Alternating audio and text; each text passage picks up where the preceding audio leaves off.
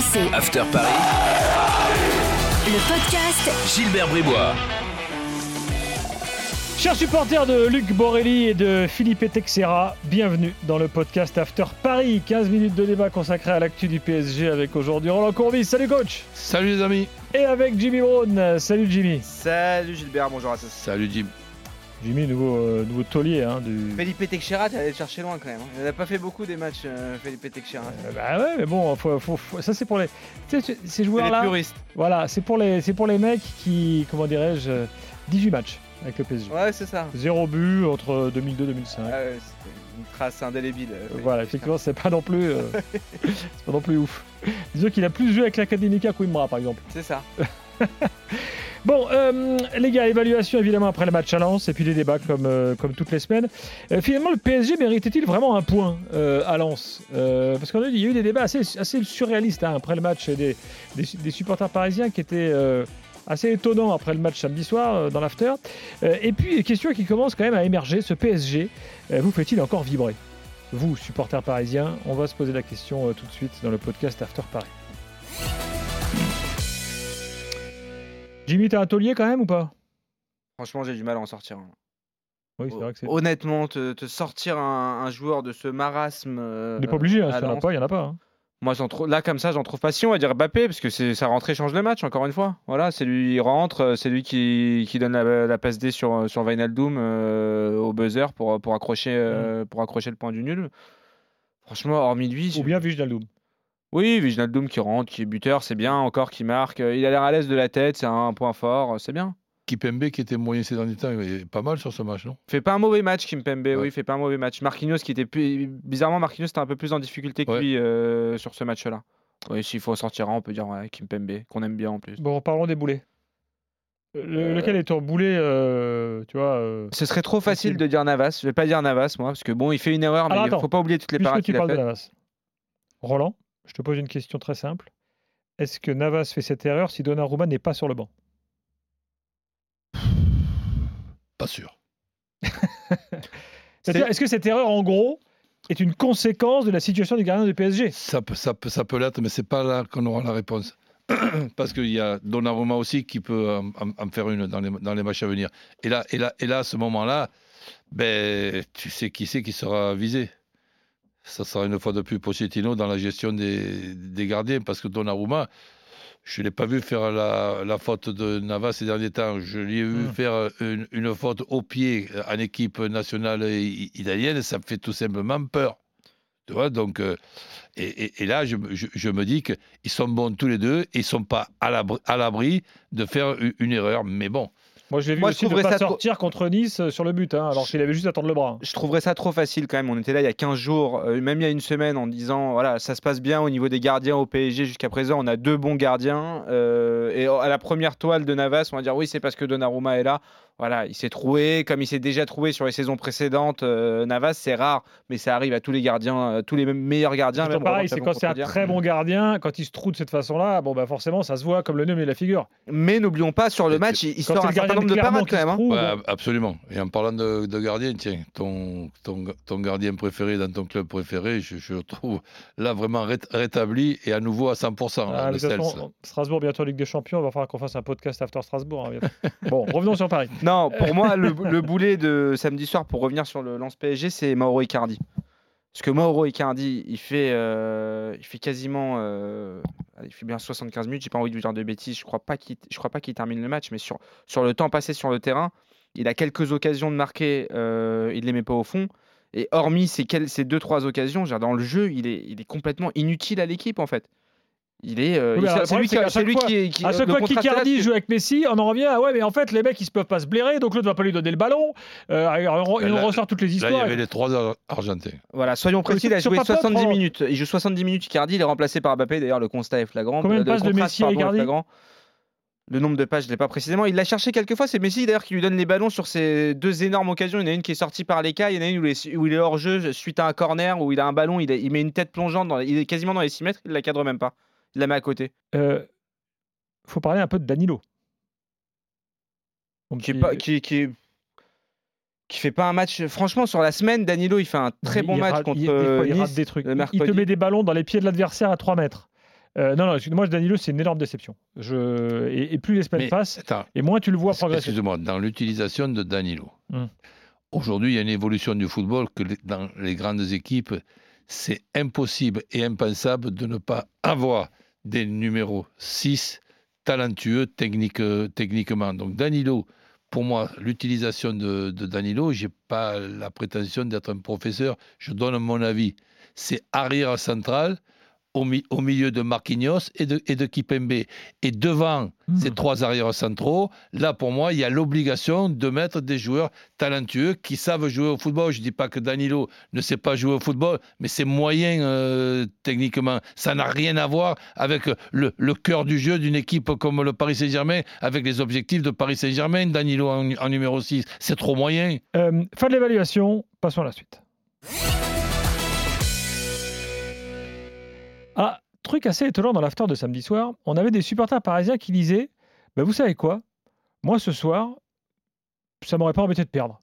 Parce que l'équipe de Lens en face, il y avait un truc, c'était frais et tout, et parce que c'était tellement décevant que des supporters parisiens nous disaient bah, bah, finalement, on ne méritait pas ce point. Non, mais alors là, je, pense qu'il y a un truc qui se passe depuis le début de, la saison qui va peut-être euh, s'arrêter avec le retour en forme de certains joueurs, notamment de Messi, à partir de- du début de l'année prochaine, c'est-à-dire janvier, fé- février. Enfin, c'est quand il neige pas, puisqu'il ne veut pas jouer on, peut, on peut se demander si vraiment les 10 ou 12 points d'avance que peut avoir le Paris Saint-Germain, les, les- dieux du football, si ça, si ça existe, est-ce que c'est une bonne chose pour que Paris Saint-Germain progresse d'avoir certains scénarios de match où le Paris Saint-Germain ne méritait pas de les gagner, ces, matchs On ne va pas refaire toute, toute, la liste.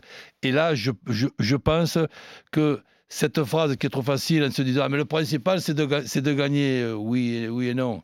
Évidemment que le principal, c'est de gagner, mais il faut surtout maîtriser la, situation, il faut diriger les, choses, il faut construire ces victoires, et ça, le Paris Saint-Germain ne, le fait pas. Le Paris Saint-Germain, aujourd'hui, un nouveau Paris Saint-Germain, avec Ramos au mois de janvier, au milieu d'une défense à 3, les extérieurs qui montent, Messi qui retrouve euh, évidemment ses points de, de repère, ça, ça peut être un Paris Saint-Germain redoutable. Le Paris Saint-Germain d'aujourd'hui n'a aucune chance de gagner la Champions, la Champions League. Donc ça, il faut, il faut, il Mm. faut, il faut bien se mettre dans la tête. Et je, et je me demande si justement ces, ces fins de match avec, euh, avec réussite, bientôt, on a pensé que c'était une stratégie de marquer à la 93e euh, minute. Non, tu as, tu as la possibilité d'avoir des joueurs talentueux. Il rentre Mbappé, même s'il rentre 3 minutes, il est capable de te faire un truc à, à 3 minutes. C'est sûr que ce potentiel-là et cette puissance-là, le Paris Saint-Germain, là.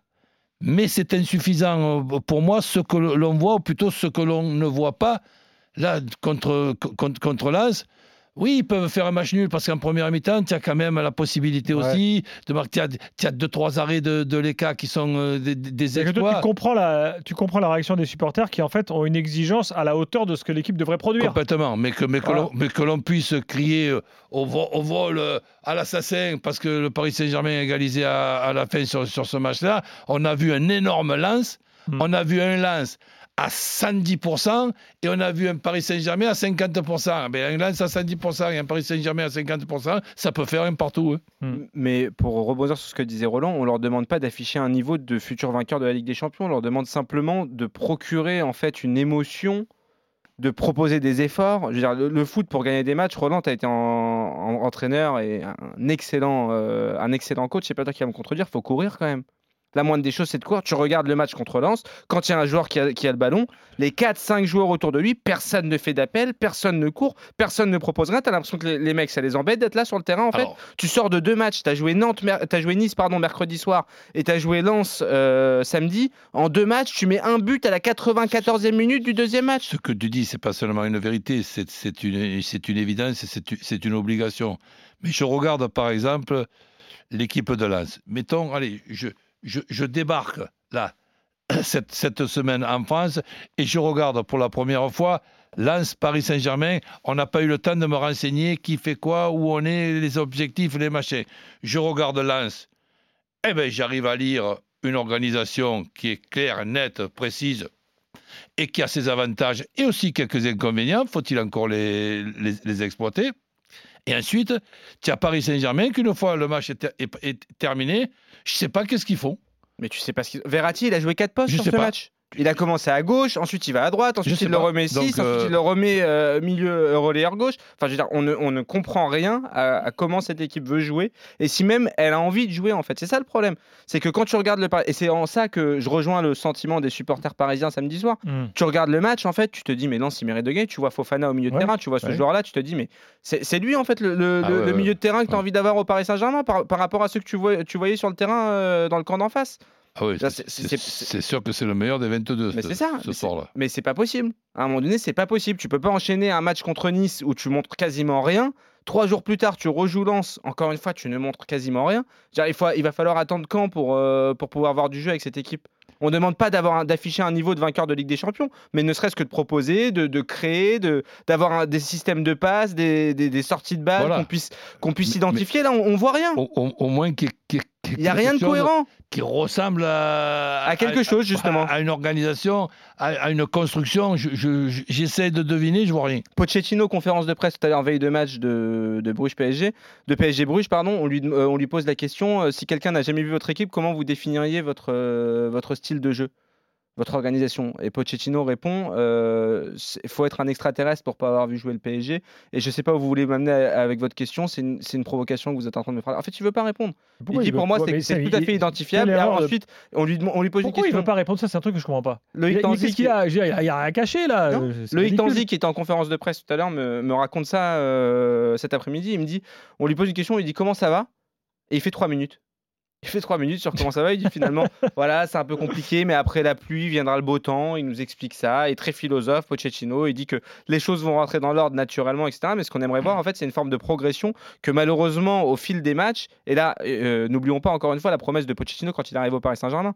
Il dit, il dit lors de, sa, de son intronisation, il dit, au PSG, il suffit pas de gagner, il faut gagner avec style. Mais il est où le style? C'est-à-dire, c'est surtout aussi, là, on tourne en rond, c'est surtout que grâce au, au style, tu vas augmenter les chances de gagner.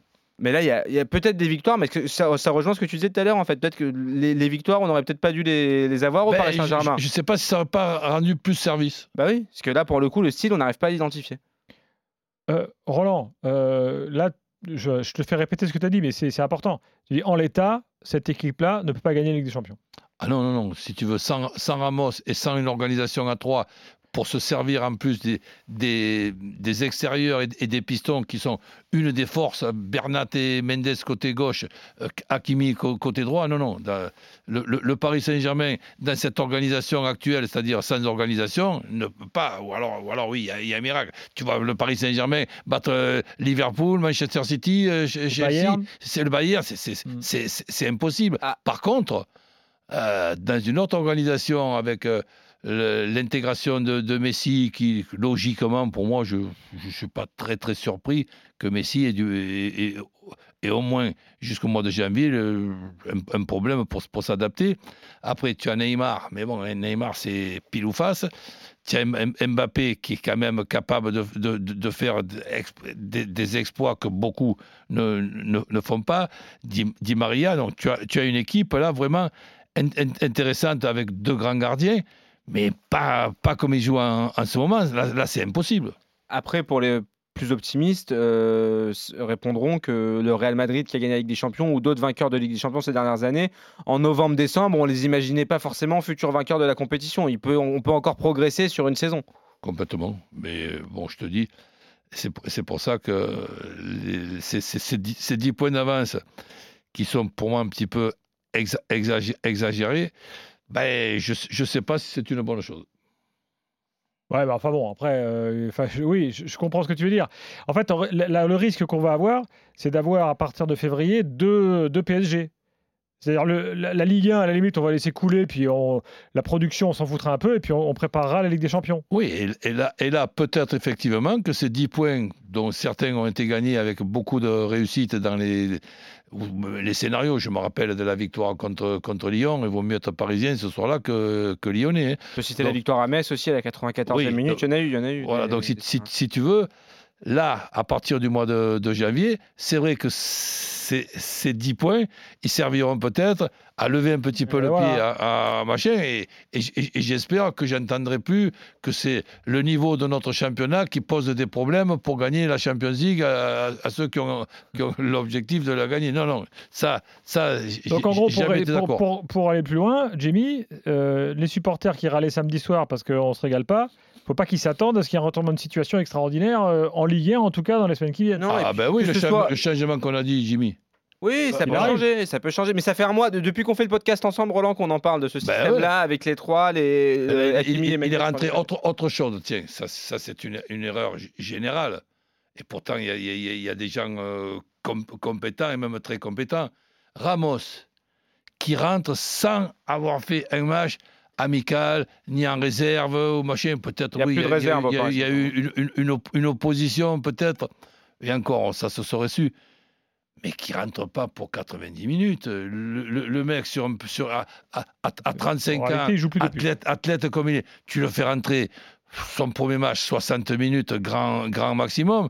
Là, paf, dep- de- depuis, il faut bientôt 15 jours de, de, de- de récupération. Bah, c'est ça, puisqu'il il a attendu contre Monaco éventuellement. Ce sera 15 jours après Saint-Etienne. Il aura loupé euh, Nice, il aura loupé Lens et il sera pas présent euh, contre Bruges également. Et pour rebondir sur ce que tu disais, le, le visage n'est pas fondamentalement différent en Ligue des Champions sur cette première phase. On n'a pas vu un PSG vrai. impressionnant, hormis le match contre City au Parc des Ouais, Princes. voilà, mais quand il a a fallu quand même réussite. euh, lever Mais un peu Et, les attends, niveaux, attends, et, et contre, contre Monaco, donc Ramos va rentrer. Et est-ce qu'on va avoir d'une pierre deux coups Ramos et un changement euh, d'organisation qui est pour moi la seule organisation qui peut permettre au Paris Saint-Germain de gagner cette Champions League? On va avoir euh, euh, Ramos qui va remplacer euh, équipe MB ou je sais pas qui. Ça, c'est le programme du podcast de la semaine prochaine, Roland. Après Monaco, on le saura. Eh ben, on, aura l'occasion d'en parler. Moi, j'espère qu'il y a une pierre à deux coups, parce que sinon, on y comp- déjà qu'on n'y comprend pas grand-chose, là, j'y comprendrai plus rien du tout. Merci coach, merci Jimmy. Prochain podcast Salut, Paris la semaine prochaine. RMC, After Paris, le podcast. Gilbert Bribois.